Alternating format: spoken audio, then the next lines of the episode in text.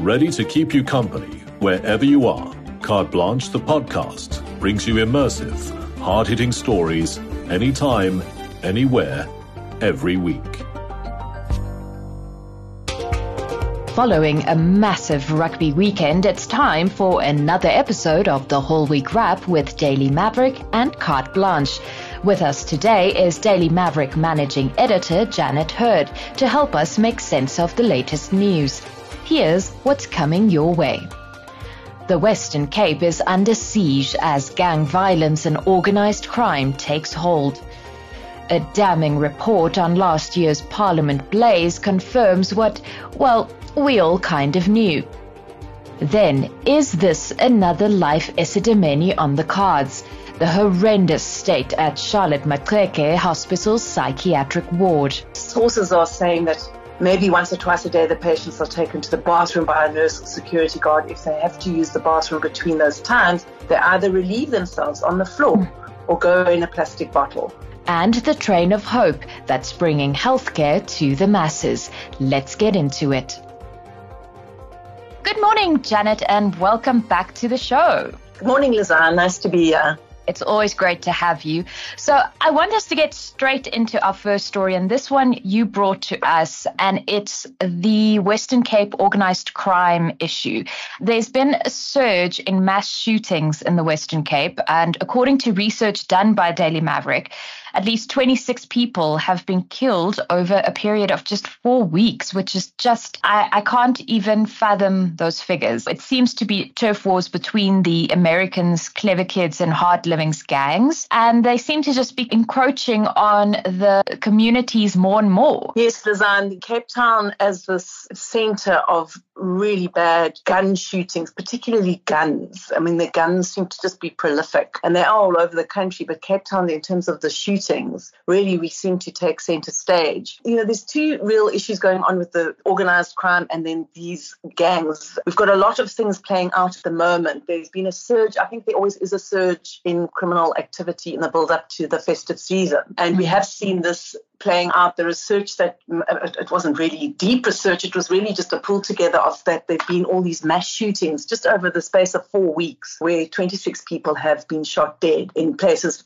like Nyanga and Manenberg and other areas, which is linked to the gangs, as you pointed out. The irony is that it actually, these shootings are taking place a day after the launch of the nationwide Safer Festive Season operation. What really struck me is this new shot spotter gunfire detection technology that the City of Cape Town is using, where they recorded one hundred seventy-seven shots fired in fifty-eight shooting incidents in various communities across the Cape Flats in just Jeez. two hours. So now wow. they've got gunfire detection technology where they can actually see the, the extent of this gunfire. And we've got a map which actually just shows this gunfire is. It was a report by our reporter, Valani Ludidi.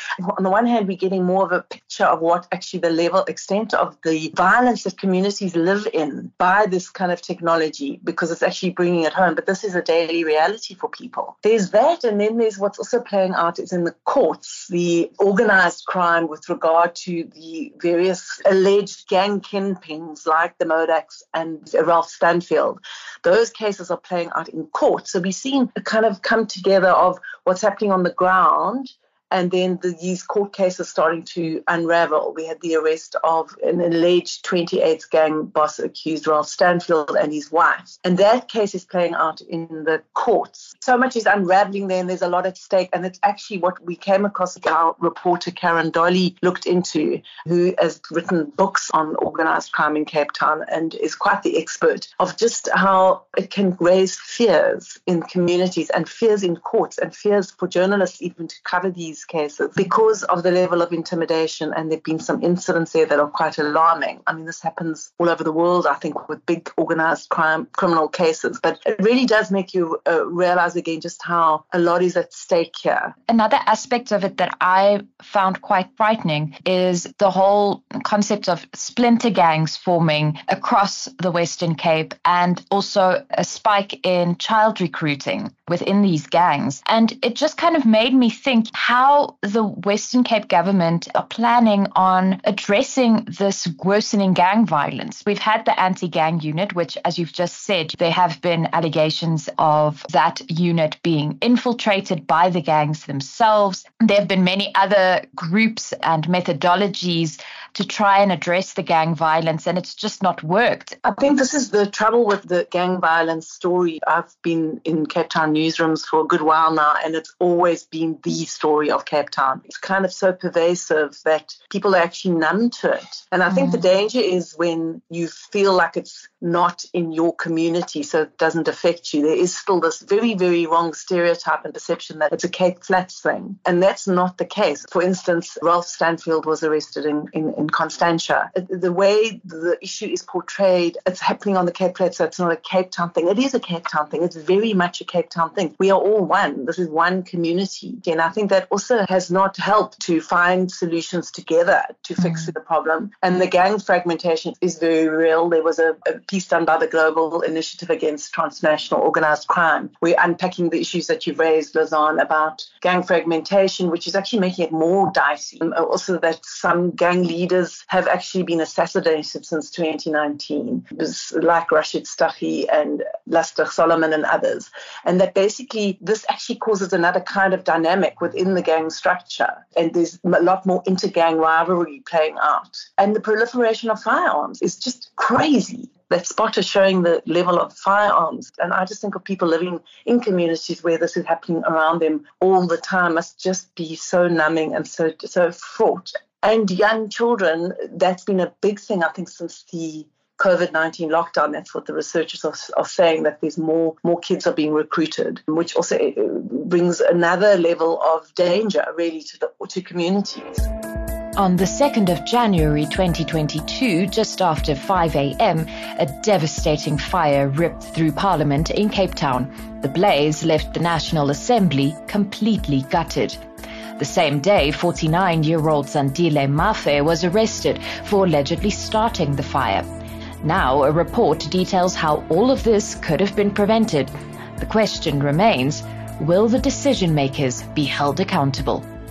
I want to take us into our next story. It's also in Cape Town. And last week, the findings of an independent internal report on the fire that gutted the National Assembly last year was released. It was a scathing report, essentially saying that the bare minimum had not been done correctly. So essentially, this fire could have been avoided. That's what the report is saying. I mean, we all remember that even if you weren't in Cape Town, it was a holiday period, what we call Tweede Nuwe Jaar, that, that fire just erupting across the Cape Town City Bowl. And it went on for three days.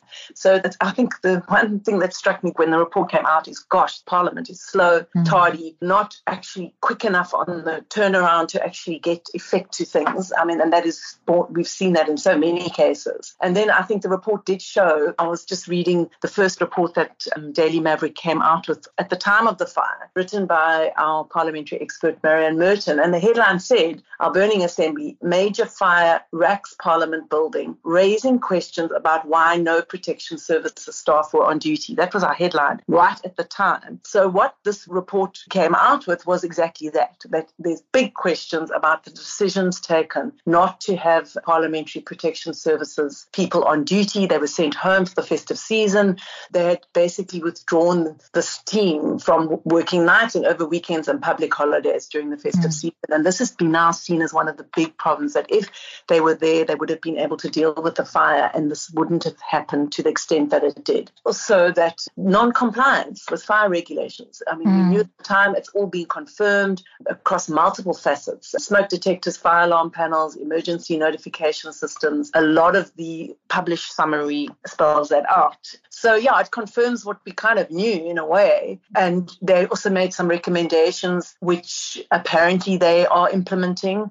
There are questions being asked about who's going to take the rap for this. We've got an arson accused in court in an, almost a comedy of errors and farce, that court case with Mafe, of him being arrested, but really nothing is much developed with the court case because of various delays and psychiatric issues. And meanwhile, the officials in Parliament have got a lot to answer for, and I don't think that has taken place Merton points out in her report that the memo withdrawing the public protection services over the festive season was signed by then acting secretary to Parliament, Baby Chawa, and she's now retired. There was quite a lot of focus on five individuals within the report, blaming them for the lapses in security and occupational health and safety standards and all of that. But I get the feeling they're going to become the fall guys in this situation, while members in Parliament, specifically the Department of Public Works and Infrastructure, will just sit comfortably back and, and say, well, it's been resolved, not our problem anymore. Let's forget about it and move on. Exactly. I think that is going to play out. And in the meantime, we've got this quite a tragic case of this accused mafia in court, mm. which is playing out at a, a totally separately, but, you know, for which you just it just seems that there's so much else at play. And exactly what this role of mafia is, it's still so unclear, really, what actually happens. Yes. That's what's so puzzling. We're sitting still with a burnt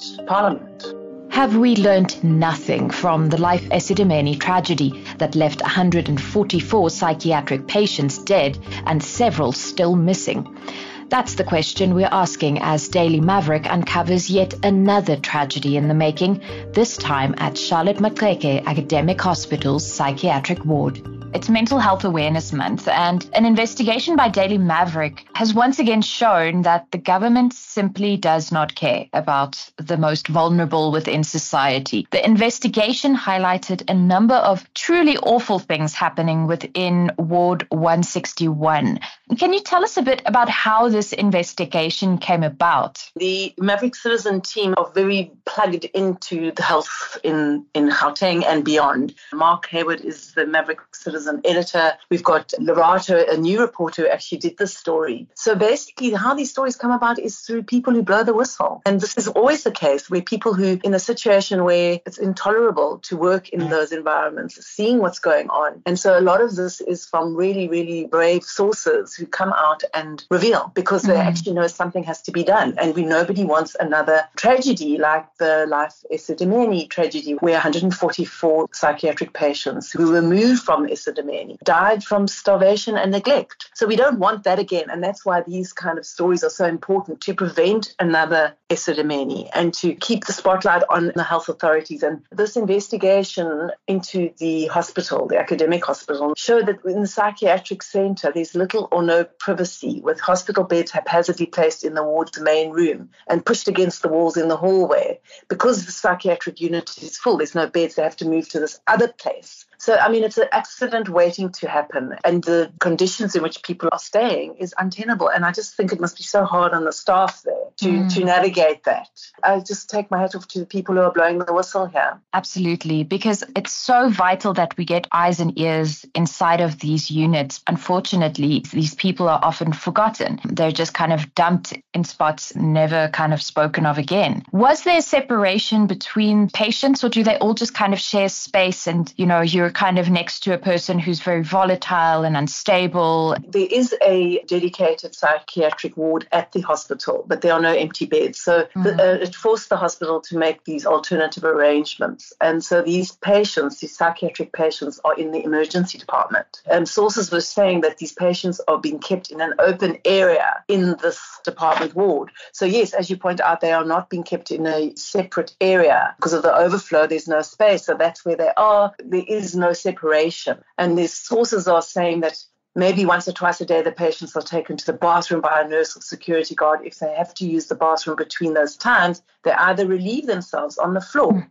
or go in a plastic bottle. The source said the patients are being kept like animals. And I really think that is just, I mean, it's just so terrifying. When you read these things, it's like, when will that madness stop? How can people be treated like that? Apparently, they have got some security guards, but uh, Lerato and them saw patients roaming around the dimly lit ward um, and actually saw some lying in full view on gurneys in the hallway. Lerato and the, the team found that the patients appeared to be heavily medicated and were dressed in what appeared to be dirty pajamas. So they actually got close, besides the sourcing, they actually got close to what was going on at the hospital. It just really shocking conditions for staff and patients. You know, you think after Esidimeni, we need to get to the point where these kind of things are not tolerated. It will be interesting to see how this plays out in terms of the response. Hopefully, this will lead to alleviating these conditions and making a plan. The hospital staff are doing their absolute best to care for these patients. They, they're working with what they have.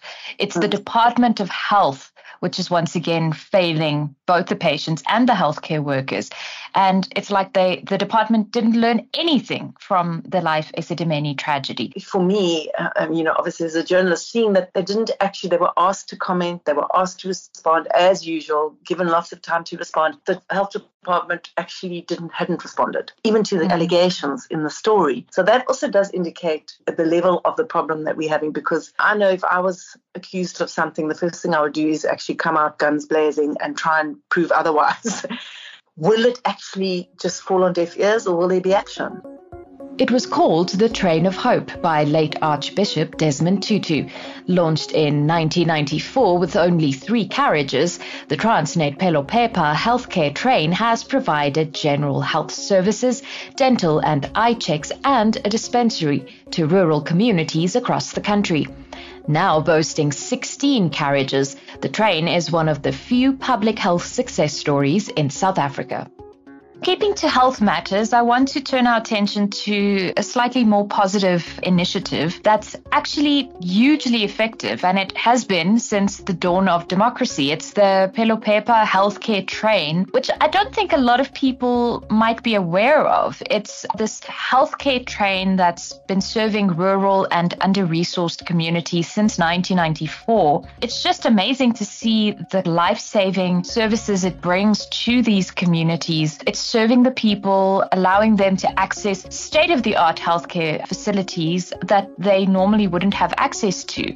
It's important that we remind people that there are working systems out there. Yes, Lizanne, I mean, it's easy to just highlight the troubles within the healthcare system. There are some really, really good standout policy outcomes through the years. Seeing actually people getting the benefit of this healthcare, you know, actually lining up to get care, people with in wheelchairs given hygiene packages, and people actually commenting about how they're so happy to actually have this opportunity to get healthcare from the train, which is going to be based at Dubeft in Soweto until later this month. Great to see sort of health service in action, Go, mm. going to the people, taking the health to the people there, and that's a really, really good example. Now, we can't end today's show without mentioning the Springboks. I'll be honest, I'm still recovering from the match against France, so this past weekend did not help me in my recovery.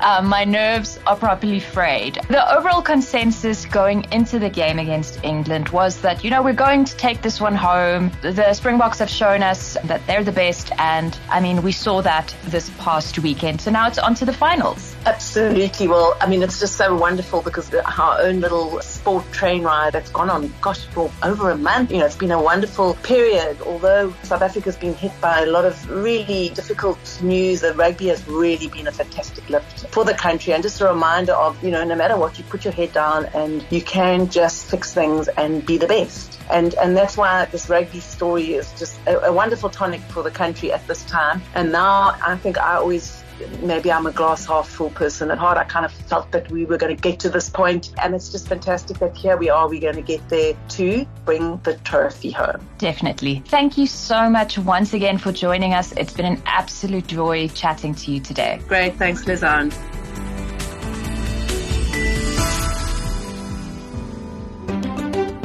And that's a wrap. In case you missed any of our previous chats with Daily Maverick, you can find them all on Carte Blanche, the podcast, available on Spotify and all major podcasting platforms.